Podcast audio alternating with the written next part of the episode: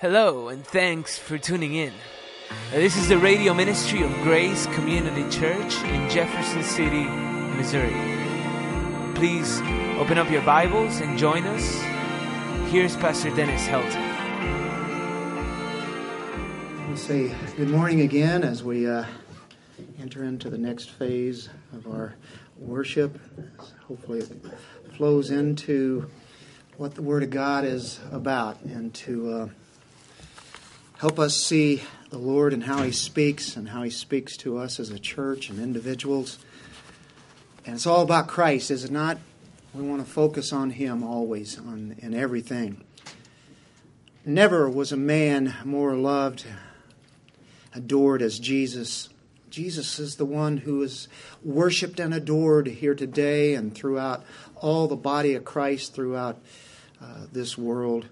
But as He is loved and adored, no man is hated and despised as Jesus is too. Some fell at His feet, kissed His feet, washed His feet with their tears. Some bow before Him in total absolute awe, total worship.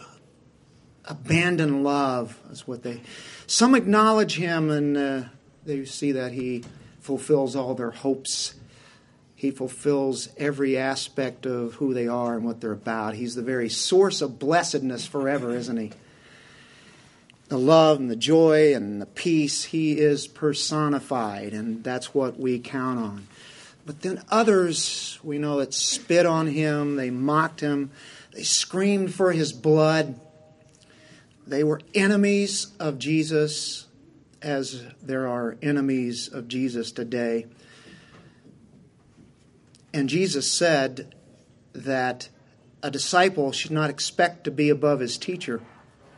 And if He was treated in such a way, He's saying there, because of the opposition that He had, that we too, as His disciples, as His ambassadors, as it says in Second Corinthians five, which is where we dealt with last week. We are ambassadors. We are representatives of the King. We are representatives of the kingdom. And as people loved and adored Him, they also rejected and despised Him. As the same thing happened to Him, it will happen to us. He said in uh, the book of John in chapter fifteen and verse eighteen, "If the world hates you, you know that it hated Me before it hated you. If you are of the world, the world would love its own, but because you are not of the world, but I chose you out of the world, therefore the world hates you. Remember the word, word that I said to you, a slave is not greater than his master. If they persecuted Me, they will also persecute you. If they kept My word, they will keep yours also." And that's how it is as we live the Christian life, as we serve our risen Lord. That's the way it is in ministry. We can be the most loved of people as Christ is the most loved, and we can be the most hated of people because of that message of truth that we have. We can be honored, we can be dishonored. And that's the sense of chapter six of our Second Corinthians as we move through that particular book. Uh, there's an honor and dishonor of Christ, and there was an honor and dishonor of the ministry that Paul lived, that he did. And we see that we all are ambassadors of Christ. We have the message of reconciliation.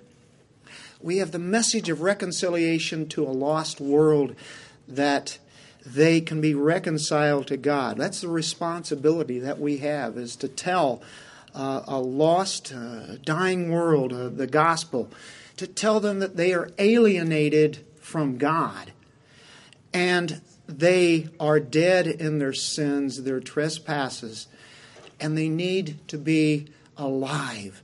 And it's only in Christ Himself. By faith in the Lord Jesus Christ can that happen. So we are people to tell about the reconciliation from God. It has now um, appeared in the sense that peace has been made. Christ did His work on the cross, And now alienation is to be confronted, isn't it? We are the people, the ones who have trusted in him. We need to tell people that they have a possibility of reconciliation. It is now offered to them. We are Christ ambassadors. What happens is that when you say that message, it'll divide people into two categories. It always has and always will. It's the way it did with Christ. That's the way it did with Paul. That's the way it did with the apostles. It's the way it's done throughout the two thousand years of the church. They tell the good news, the gospel, and people love it and are drawn to it. Others reject it. The two aromas. There's a, an aroma of life to life. You remember in Second Corinthians where we have read that? And there's an aroma of from death to death. To some, that gospel message is perfume. It's a sweet-smelling aroma. And to others, it's a stench. And we are the ambassadors representing the kingdom of heaven to a lost world. And what a privilege it is. Paul knew that very well. It sunk down into his life. That's the way he lived his life. That's the way he did his ministry, realizing that there were people needing this good news. There were people that were in sin in Corinth, and they were defecting away from the truth, from the gospel. They were being led by false teachers, and he had such a heart for these people, but he saw the sin that was happening there, and he had joy as he saw many who were trusting in Christ, who were believers, and he saw some that weren't, or they were turning back. And so it, it was manifested, joy and sorrow at a high and low level. And what we see here are uh, paradoxes that Paul experienced, and if he experienced it, he's a believer in Christ. The same thing happens to all of us. And we have a lot of things that happen in, in our lives, and the trials and the different situations that come up in our lives. Um, we know that it's all a part of our journey. It's a part of our, our growth in him. And so that's what uh, Paul is putting forth as he builds an argument about Christianity is the greatest thing that we could ever be a part of. Let's all stand and uh, let's grab that Word of God, because that's where we get our encouragement. It's the power. It's the power of the, the gospel that helps us work through everything in our lives. Second Corinthians chapter six at verse one. And working together with him, we also urge you not to receive the grace of God in vain. For he says, at the acceptable time I listened to you, and on the day of salvation I helped you. Behold, now is the acceptable time.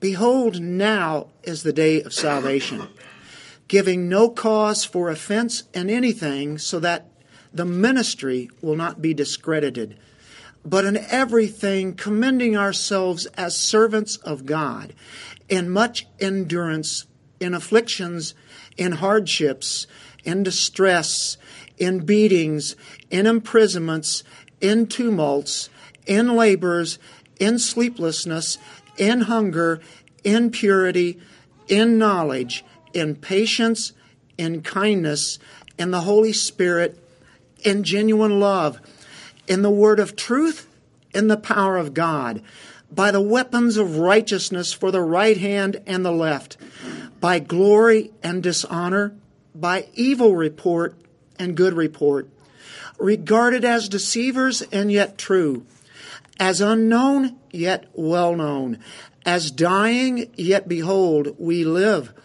as punished yet not put to death, as sorrowful yet always rejoicing, as poor yet making many rich, as having nothing yet possessing all things.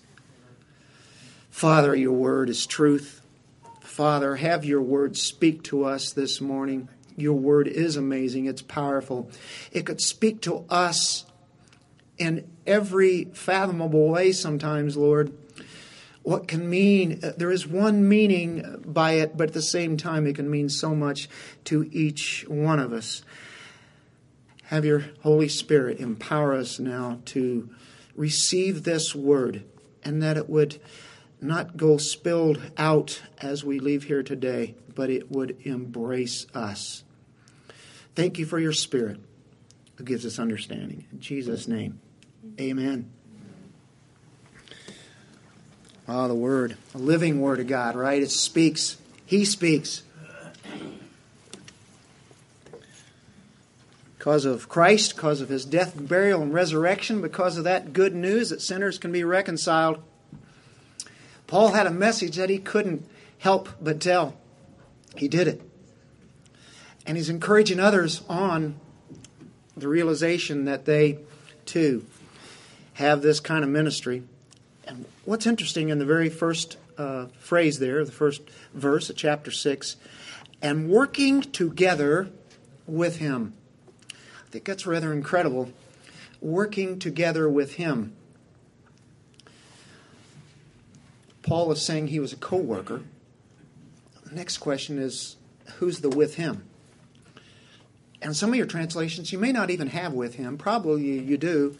It's italicized, which means it's really not in the original Greek, but it's assumed to be with Him, which could be, and what I purport to be, with God Himself. It could be uh, other Corinthians. It could be Christ Himself, but He is God. It could be um, other teachers that Paul worked with, and, and no doubt all of those are, are true. But I think the one that rings out to me, and should ring out to most, is it's with God. Working together with Him. Now there's a monergistic view of salvation where God, God alone is the one who causes the new birth. But when we are saved, when we become Christians, we now are in a synergistic mode, or are working with Him now. And that's part of sanctification. It's part of our ministry. It's what we do in our daily life. We work with Him. He works in us, and we work out our salvation, as Paul has put forth elsewhere. I think this privilege goes exceedingly beyond anything we can imagine. He has called us to work with Him, the power and the grace that He has, and He calls us to work with Him. What a co-worker, huh? Uh, we see that, really, I think, if you back up just a few verses in chapter five. He says, therefore, we are ambassadors for Christ, as though God were making an appeal through us. He's making His appeal, and He uses us. He didn't have to use us. He could have just shouted out. He could have had the mountain shout out. But rather, He works through His people. He makes appeals to the lost by using us. That overwhelms me. I'm astounded by that. God, why don't you just do it? You're the one who can make it happen and, and make it work. You know, I'm just little me. I'm nobody. And yet He says, God's making an appeal through us. We beg on the behalf of Christ. Be reconciled to God. That's our message. We're representing the kingdom. We are aliens here on this earth. Our citizenship is in heaven. Our home is where? It's not really here. Our home is in the heavens. And with that thought, I have to think, I, you guys know exactly what I'm thinking there. I don't even have to say Johnny's name. He's home. We're going there. We're, that's our journey. But in the meantime, we're representing the kingdom because there's a message they need to hear. That's the utmost reason that we're here outside of glorifying God. And that's one of the best ways we can glorify God, is to get this reconciliation.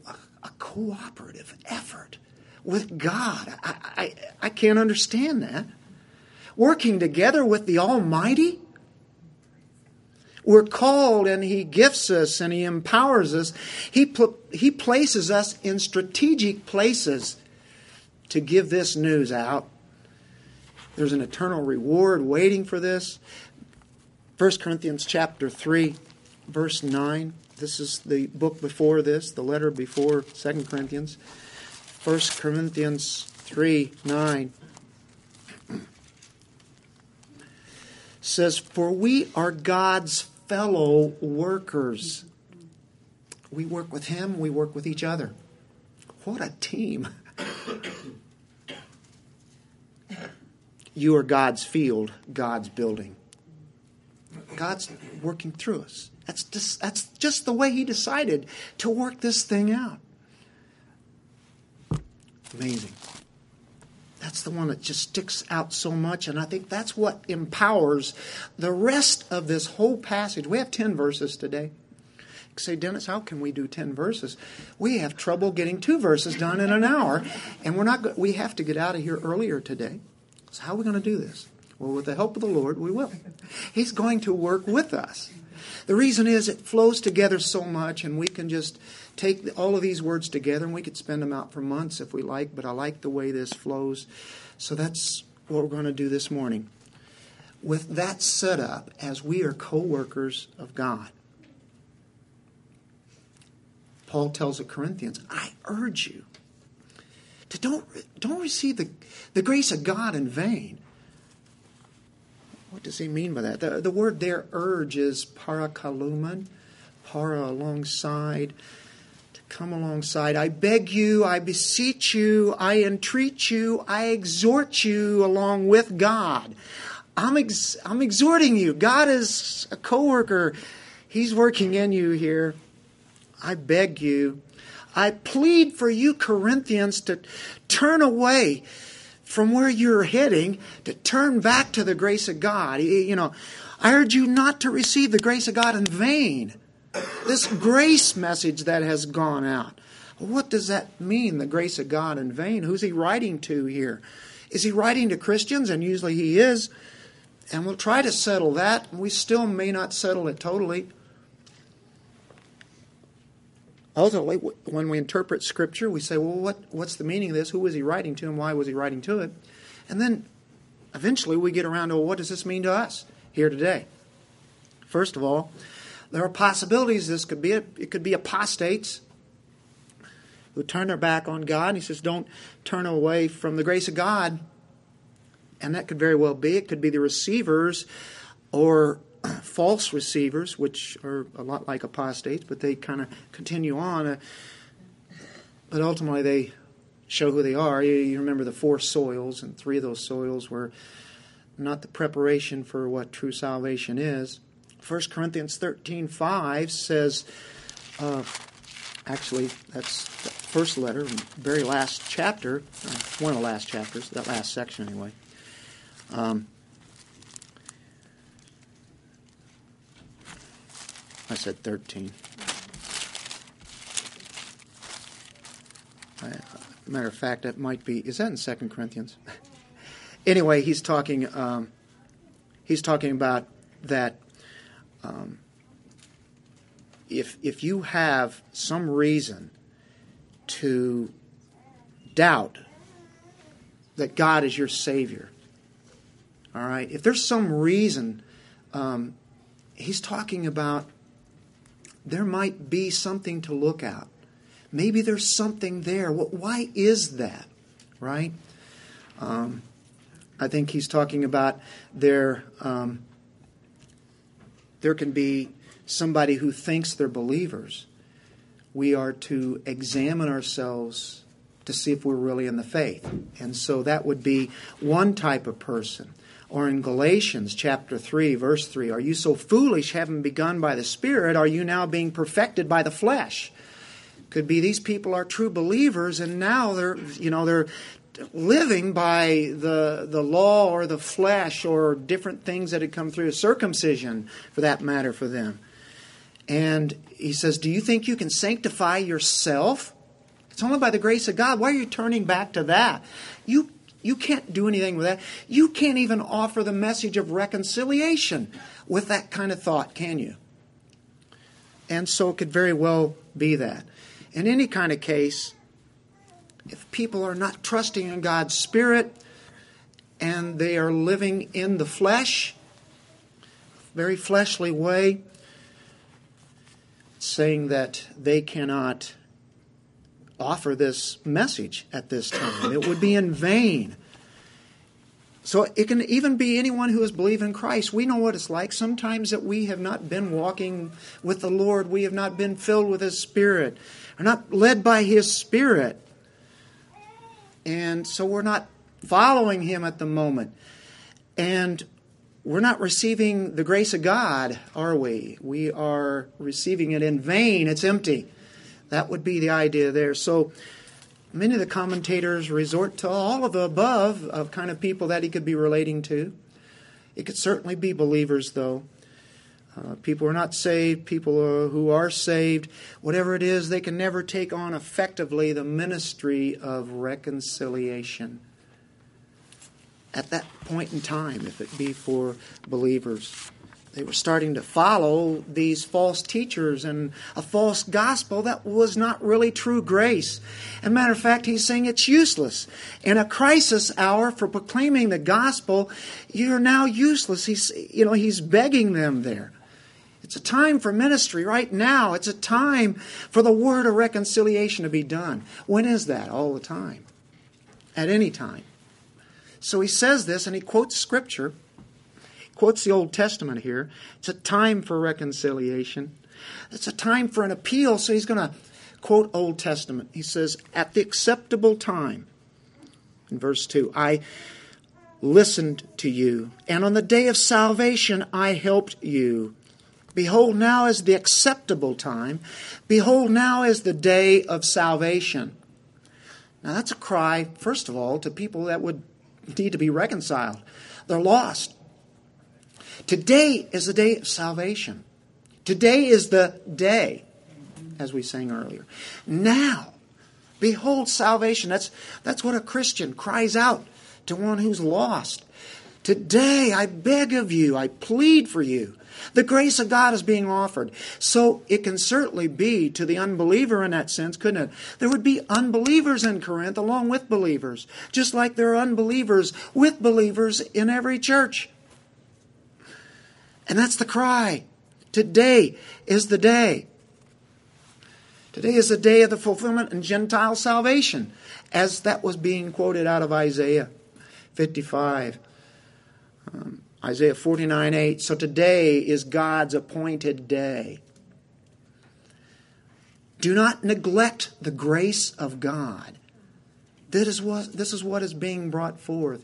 Even Christians can neglect the grace of God, either by their walking in the flesh, which is sin. They need to know this is an acceptable time now. This is God's time. We need to be bringing forth that message of it's still an acceptable time right now. It was in Christ's time, whenever He died on the cross. Of course, the early church was filled with God's Spirit. They cried out the good news. They've done it ever since. And the days that we live in, terrible, evil times. And yet today is the day of salvation, is it not? I don't know how close we are to the end, but more and more you see signs. More and more, it seems like it could be closer. Paul looked for Christ to come back even when he lived. Down through church history, people look for His coming. We're certainly a lot closer than they were. I think there's a lot of things that have happened that could uh, make that happen. We look forward to that as Christians. But the fact of the matter is, it's still the day of grace. Grace is being offered. It's time to preach that substitutionary work. It says in First Corinthians, uh, Second Corinthians five twenty-one, He made Him who knew no sin to be sin on our behalf, so that we might become the righteousness of God in Him. Here it is. If you don't get anything out of this whole message today, here it is. This is what we talked about last week. Christ at the cross takes His righteousness, puts it on us. He takes our filthiness, our rags, our sin, puts it on him as he's on the cross. We have his righteousness. Our sin has been taken away forever to live with Christ eternally. When we trust in him, when we are granted faith and repentance, you look at that, and that's the message. It's called a great exchange. Two words, great exchange. His sin, I mean, my sin is now his in that sense, but he never sinned. His righteousness is now mine, even though I was not right. The great exchange. That is what we have. So he says, don't receive this grace in vain. Look what he did. Look what he's still doing. We just shout it out. We give that out. And he's working alongside of us. He's with us right now as we worship him. He's, he's sitting with us. He's standing with us. He's here with us. He's a co-worker. He's for you. On the behalf of us. Substitutionary atonement. God's co-worker. Now, we have a lot of words to get through. You ready?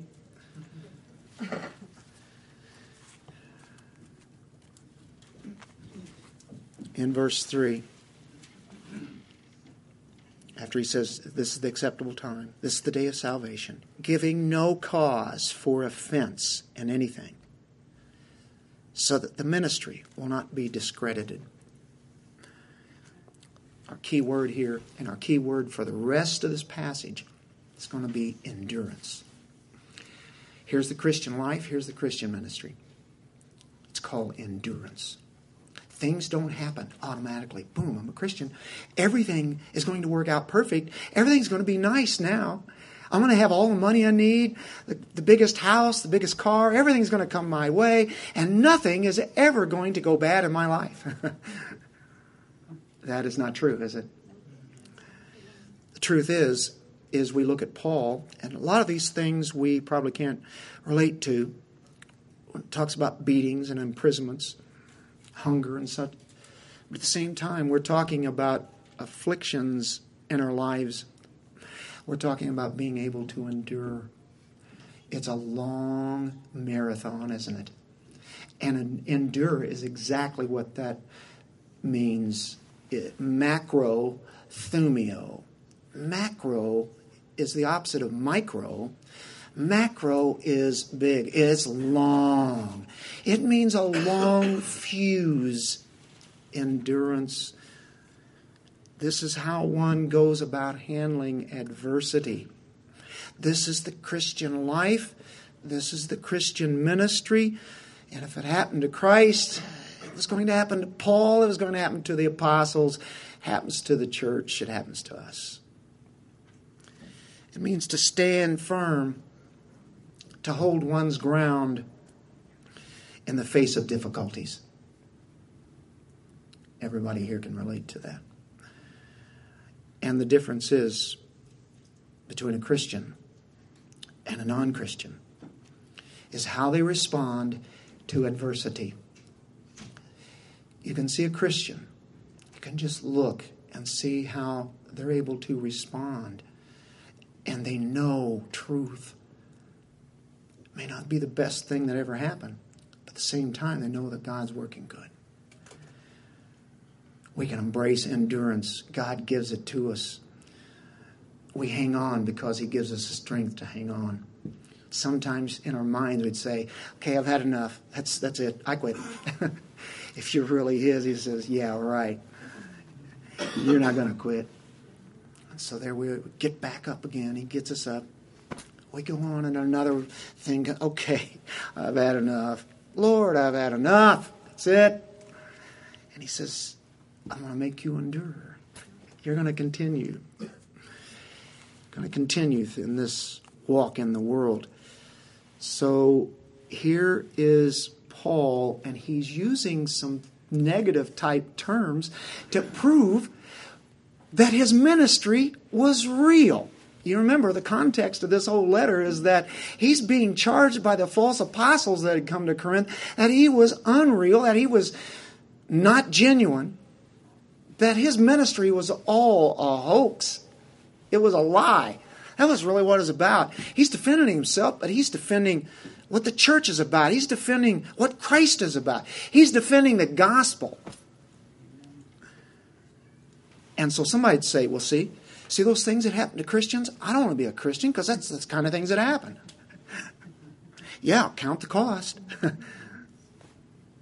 Thing is, some of the same difficulties happen to unbelievers too. Only thing is they don't know how to go through those difficulties. And it gets worse and worse. How do they respond? Well, without the strength of God, they, they can't ultimately respond the way that God gives us strength to do that. Paul has a couple concerns here. He has a negative concern. He has a positive concern. He does not want to ruin his testimony. I think of First Corinthians chapter nine, verse twenty-seven. Keep turning back to First Corinthians and Second Corinthians. Sometimes I get confused between the two. So I hope I got the right First Corinthians nine twenty-seven. I should have. But I discipline my body and make it my slave so that after I have preached to others, I myself will not be disqualified. He's not talking about losing salvation there. He's talking about being disqualified from the race. His testimony being ruined as he runs this race. If one stepped out of their lane, bumped somebody else, got into another lane, they would be disqualified from the race. Well, he was a, he's a runner, but he's disqualified. He can't win this race. He's ruined a, a testimony spiritually, Paul is saying. He did not want that to happen. He doesn't want to cause an offense. That's quite a warning as he's talked about the, this is the day of salvation. He says, if you deny the, the grace of God, if you're taking this in vain, if, if it's empty, he says, what can happen is that you're going to be an offense. Your ministry can be discredited.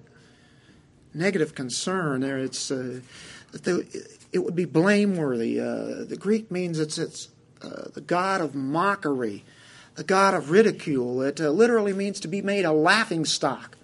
Be a Christian and then people can see, see, he really, he was faking you out all the time, and people laugh. There is the sense that we realize what God is doing in us, though, what God has wrought in us. And that we have this endurance. He wrought it in us. John Chrysostom, a very early, an early church preacher, said, it's the root of all the goods. It's the root of all the goods. Things that are that are good. He said, the mother of piety, the fruit that never withers, a fortress that is never taken, a harbor that knows no storms.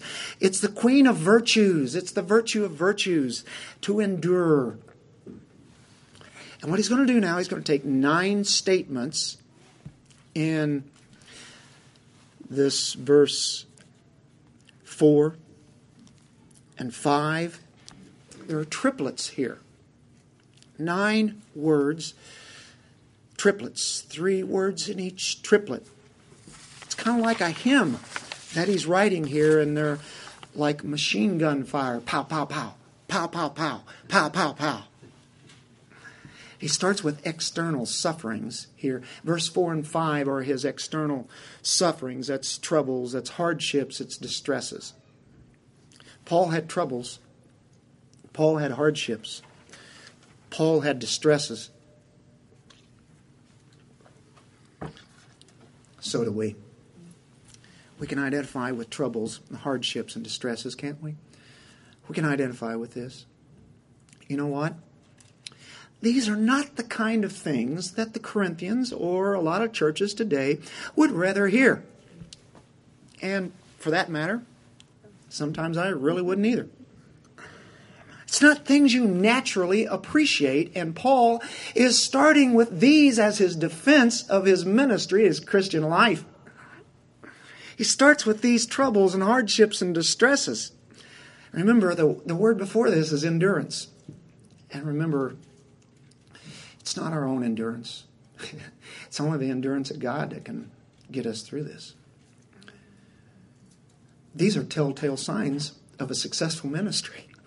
This is what Paul is using to prove his ministry was on. If society judged this by today's standards or even back then, I think it would be a hard sell for Paul. It's a hard sell for Christians, isn't it?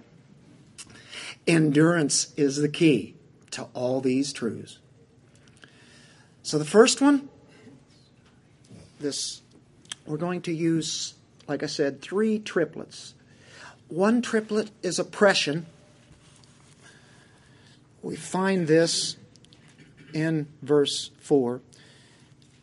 He says, we're commending ourselves as servants of God, as ministers of God, servants, to serve people. Christians are servants. When you're born again, you are a servant. You've got to serve somebody. Either serve the devil, serve God. Servants of God in much endurance. There's our key word that we used there. And here we go with the oppression, which is the rest of verse four. Afflictions, hardships, distresses. Afflict, uh, afflictions is the word there that I have in my translation. Afflictions is the word thalipsis, and we have seen this word, for those of you who have been in Second Corinthians this whole time, we've used this repeatedly. Thalipsis, it's a key word that Paul is, is using because he proves it that his ministry is from God, and he has a thalipsis. Uh, thalipsis in, in the Greek, it, it means this, affliction, but it means pressure. It's an extreme amount of pressure, exerted pressure upon him. Have you ever had exerted pressure on you?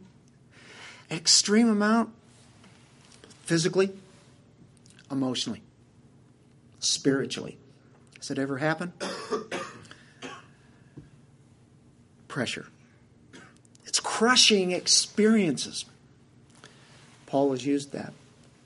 Lack of time, we'll move on to the next one. Remember how many words we have to cover? Hardships is the next one. And it means difficulties in the world. General sense, just just the idea, it's a, it's a word for difficulties. All of his persecutions, all the struggles of life, it's anything that comes up. And remember, the key word is what? Endurance. To endure the hardships. It's proving that his ministry is true. Sometimes it's difficulties where it seems like there's no relief. Difficulties that seem to have no exit. Next word is distresses. That word there means to be confined in a narrow space. Paul has used that before. Sound familiar? It means to be confined in a narrow place when someone can't even turn around. They're now squeezed up and they can't get out of it. Sometimes God puts us in places like that. It doesn't seem too comfortable. Matter of fact, it seems like there's no way to get comfortable. And so Paul says this first triplet here. Afflictions, hardships, distresses. Have you ever noticed that you've gotten through those things before? Has God ever let you down when troubles have come? Distresses, hardships. No, he's never let me down. That's right. He, you can always look back and see what he's done. Look at somebody else, what, or you can look at Scripture. It's even better. But even our experiences tell us he's never let us down as Christians. Next one is persecution. That's our second triplet. That's in verse five. Beatings, imprisonments, tumults. Exploits. I think society would judge all of these to be blameworthy rather than praiseworthy. I said, Paul, what have you got to brag about? Don't use those. Nobody will ever come to Christ. Beatings. To Paul, that meant mutilating whippings that cut into his flesh. It meant imprisonments also. We know about Paul. We know where he's going to stay a few nights for free. As he's being beaten, it's going to be in the local jail. It happened many times, didn't it? But he didn't give up. And the next one's tumults. That means disturbances. It means riots. It means violence. Paul saw much violence. You know, movies, they can rate movies because of violence. They can be rated P G thirteen or even into R because of the violence that happens. Paul experienced violence. He it had, actually happened to his person. Sometimes he expa- uh, uh, actually exited these kind of tumults. He faced mobs in Jerusalem, in Damascus, in Antioch, and Iconium, and Lystra, and Thessalonica, and Berea, and Corinth, and in Ephesus. And he wrote this from Ephesus. There was more to come. Tumults. He experienced, can you imagine that? We have tumults, riots here in the United States, especially in the last couple years, haven't we? Continues on. I don't want to be a part of that. Say, hey, listen, I can do what Paul did. But if it if it happens because of a testimony, and so well, if true Christianity lives it, it can cause that. We don't really see that today, or somebody can use that in a wrong way. But it doesn't seem like earthly success, does it? This doesn't seem like prosperity to me. It's a measure and badge of commending his faithfulness to Christ. He hung on. With the power of Christ, he hung on. He endured suffering. He never flinched, never changed his message, never backed down from the gospel, never ever. He never grew weary. We go to the third triplet. Some of us can identify with these, some of us can't. Some of these we can and some we can't. Third triplet. In verse five, labors in sleeplessness and in hunger. You want to know what the Christian life is like? Paul, what are you saying? Paul's saying, here's what it is. Here's what ministry is. The good is yet to come, though. You can say, man, Dennis, that's not negative. This is positive. He's talking about enduring. How else can we go through? This is life. How do we go through it? Labors. That means to work to the point of exhaustion. Has anybody ever done that? Or you are exhausted? Probably there's been some physical things that you have done where you have been just absolutely exhausted, fatigued, right? Labored to the point of anguish. But you did it by choice because you knew at the end what this is going to bring. That's why you kept at it. Sleeplessness. Well, he didn't have to work day and night if he didn't want to. But he had travels. He had places to go. He had his own business tent making that he had to do. And then he would preach the gospel at night. Maybe during the days. And then he had other, he had things to do. And of course, because of him being pummeled and whipped and scourged, can you imagine the insomnia that he might have had from those aching muscles? Sleepless. And then hunger. He put himself in circumstances sometimes. He put himself in places that he knew the conditions were not favorable of, hey, this is going to be difficulty to, to getting food for a little bit here. Different places you travel and, ooh, I ran out of sandwiches. I still have thirty miles to travel. I'm going to miss a meal here. I mean, he went through real hunger. Things weren't readily available as we have today. You know, we are a pampered society. We have it so easy. I doubt if anyone here really has gone through real hunger. Might miss a day or two even. But real hunger, maybe, possibly. Then you identify with Paul. Might have been days. Okay, folks, now we get to the graces. This is the positive side. Hung out too long on the negative side, didn't we? This is proof. This is outward manifestation of endurance. This is Christ living in you. This is the Holy Spirit filling your life. This is the Word of God being lived in your life. From here on out, look at verse six and seven. We're going to call these the graces. They manifest in our lives the endurance that we really have. Verse six, in purity. Purity. Great word to start with. It's what his life was. He says you can look back and you can't see all the stains. Now, every one of us have sin we battle with, and there can be some stains there. There wasn't something out up front that disqualified Paul. It's every stain of flesh and spirit. It's talking about when you one is pure, it's definitely involving chast. Freedom from all fleshly stains, though, is what it's about. And it's very, very important, because all the other ones we flow out of this.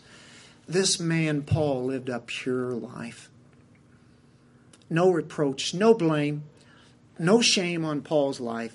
He endured in purity all the way to the end.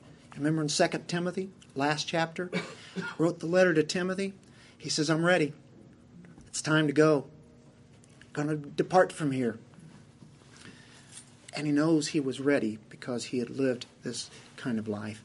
Next word is knowledge. I think it's a comprehensive knowledge of faith. Uh, no doubt Paul had studied it.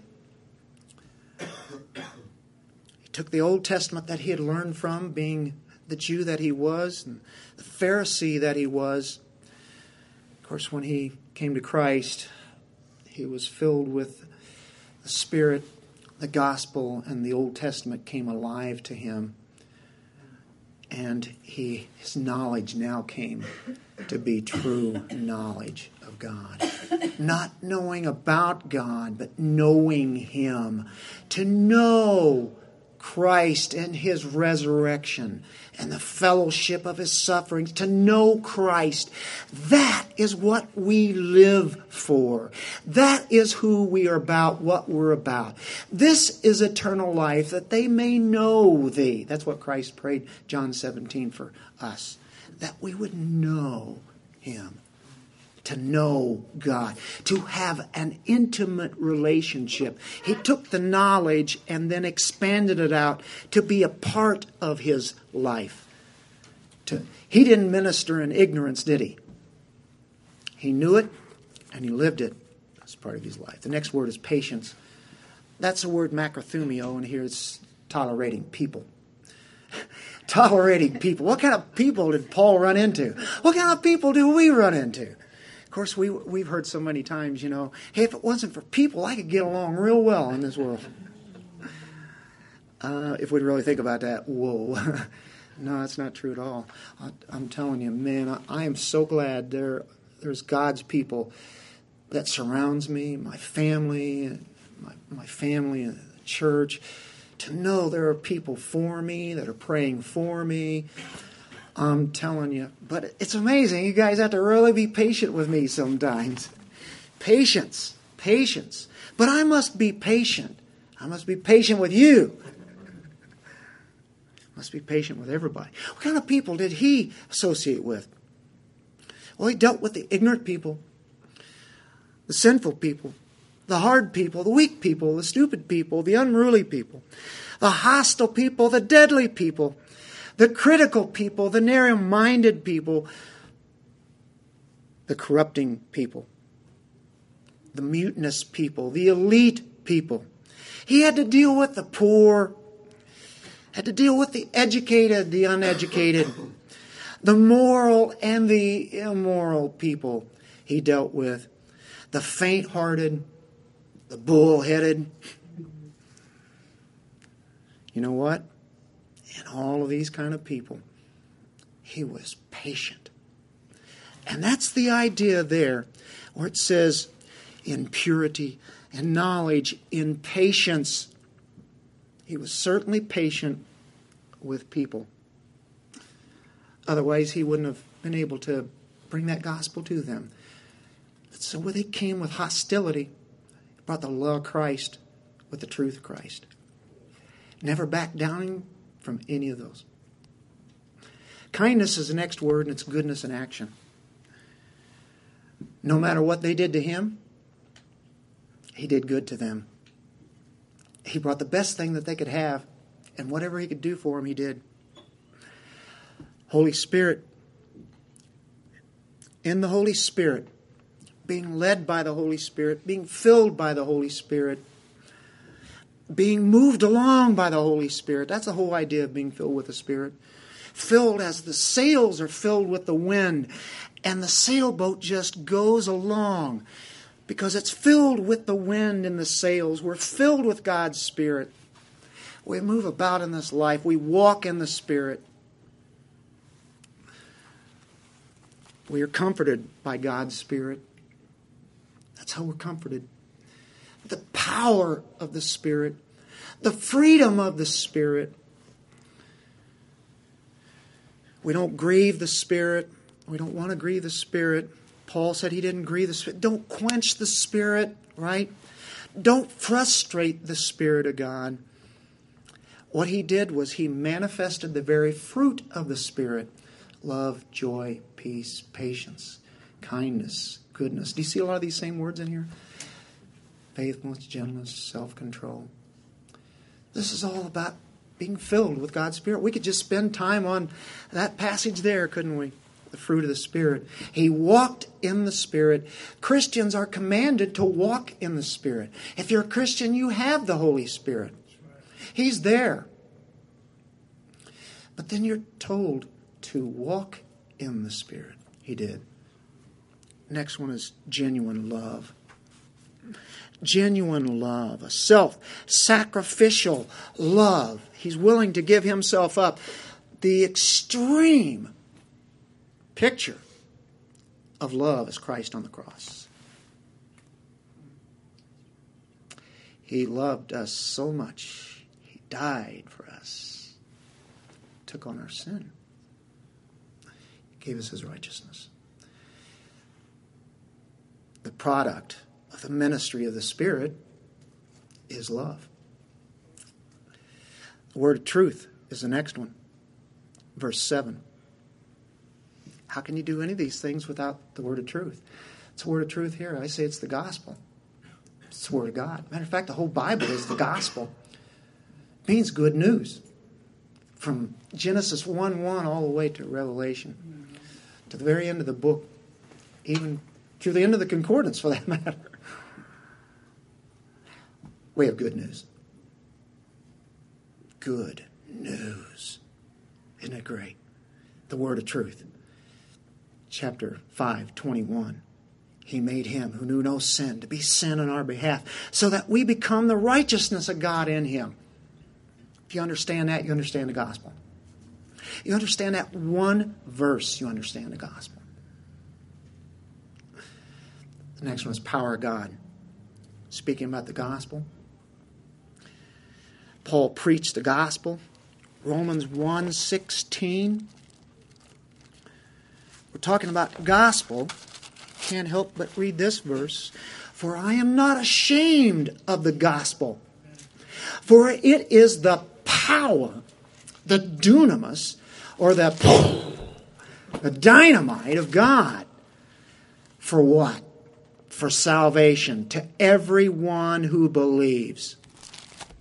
That's powerful because it converts people from dead in Christ to alive in Christ. They're dead in this world and their trespasses and sins. The power of the gospel. First Corinthians one eighteen. Here we go again, the previous letter. one eighteen. For the word of the cross is foolishness to those who are perishing. But to us who are being saved, it is the power of God. It's foolishness or it's the power of God. Remember, there's only two ways that c- people can take that cross, that can take the gospel. One or two. There is nothing in between. And the next one is weapons of righteousness. Second Corinthians ten, three through five. The weapons of warfare. Pulling down human reason. We have weapons. We have the Word of God. We have prayer. We have the Holy Spirit empowering us. And with the gospel, which is the power, we can destroy the towers of human speculation, of human reasonings, of human philosophy, human rationalization, the pride that goes along with intellectualism.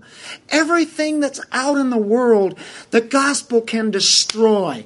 That's what we have. Thank you, Christ. When you gave me righteousness, you gave me these things. And that's why we can go on and take on the world and its awful, sinful thinking that they're trying to purport in our governing laws. We can take the reconciling truth, which means much more than what men in their kingly governing rules can do. And this is what it does. It's that much power. eight through ten, we're going to read through this and we're going to close.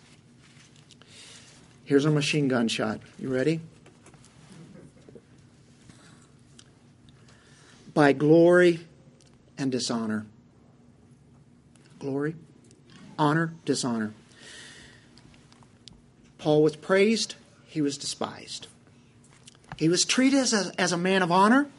As he was received in churches, he was treated sometimes as a criminal. An arch enemy. That's the way it was with Christ. That's the way it can be with Christians. By evil report, good report. There's good news about certain people. That same person, somebody can take it and start purporting evil things that are not truthful. That's what happened to Paul right there. Regarded as deceivers and yet true. Paul was told to be, or as the false teacher said, to be deceiving people. But we know he spoke nothing but the cross, the truth. As unknown, yet well known. He was known whenever he was a Pharisee up in rank. And he prided himself in that title that he had and all that he did. And then he's bit down to the dust. And Christ called him to the kingdom of light. Oh, he's not known by those Jews anymore that way, but he is known to all Christians today, isn't he? He's known to us. He is well known, isn't he? But to unbelievers, they don't know him. As dying, yet behold, we live. He's already said he was at the point of death. There were times when he didn't think he could even, he was going to go through something. And yet he lived. As punished, yet not put to death. As sorrowful, yet always rejoicing. He had pain and sorrow sometimes, the things that he went through for the people. They would be turning back or not receiving the grace of God. They would receive it in vain. That was sorrow, but he had joy. Because he knew the ones who were true as he gave this truth out. Poor yet rich. Second Corinthians eight, verse nine. Just a few, a couple of chapters away. For you know the grace of our Lord Jesus Christ, that though he was rich, yet for your sake he became poor. He was rich, he became poor. He makes us rich. Ephesians one. Colossians one twelve, First Peter one four, we have everything pertaining to life and godliness. We have everything we need.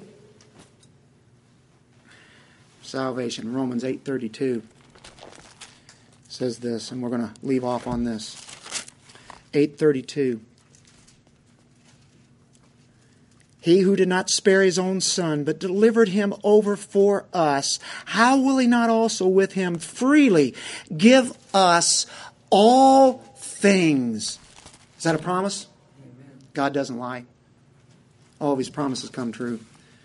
All things. What are what are important possessions? Is it our bank account? Is it our portfolio? Securities? Is it a land that we own? Are these important things? No. They're really not. They're not important things. The important thing is what we have in the Lord Jesus Christ. Can you identify with some of those elements that we spoke about today? That's part of who Christ is. The fruit of the Spirit and all those graces and the paradox that goes along with it. I just can't help but say this is a beautiful, moving, hymn-like passage that we have just looked at. I think we are to be grateful to the author, our Savior, Lord Jesus Christ, who is the Word of God. Look what He's given us. Everything. Let's pray. Father, Your Word is truth. Sanctify us by Your truth. Help us this day to glorify You in all that we do. And we pray for the family. We thank You so much for the Frida's family that surrounded her this week, and then the extended family. All the prayers and all the thoughts go with that family. And we thank You so much for having the blessing of knowing Johnny and knowing Frida and then knowing the very family that You have so much brought into the family of God. And as we get to greet and meet them, Lord, we realize the family of God is so important to us. It extends out from our own friends and family.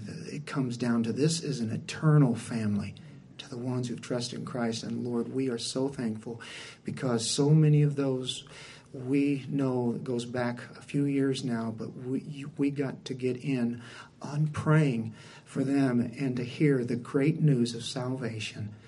Lord, what a blessing it is in that sense to be with them because they are important to this church. They're important in the kingdom of God. Help us to live for Your glory. In Your Son's name, amen. Hey, we thank you once again for joining us. We pray that this message would serve to edify you. And we say goodbye until next time. May the Lord bless you and keep you and make His face shine upon you. Till next time.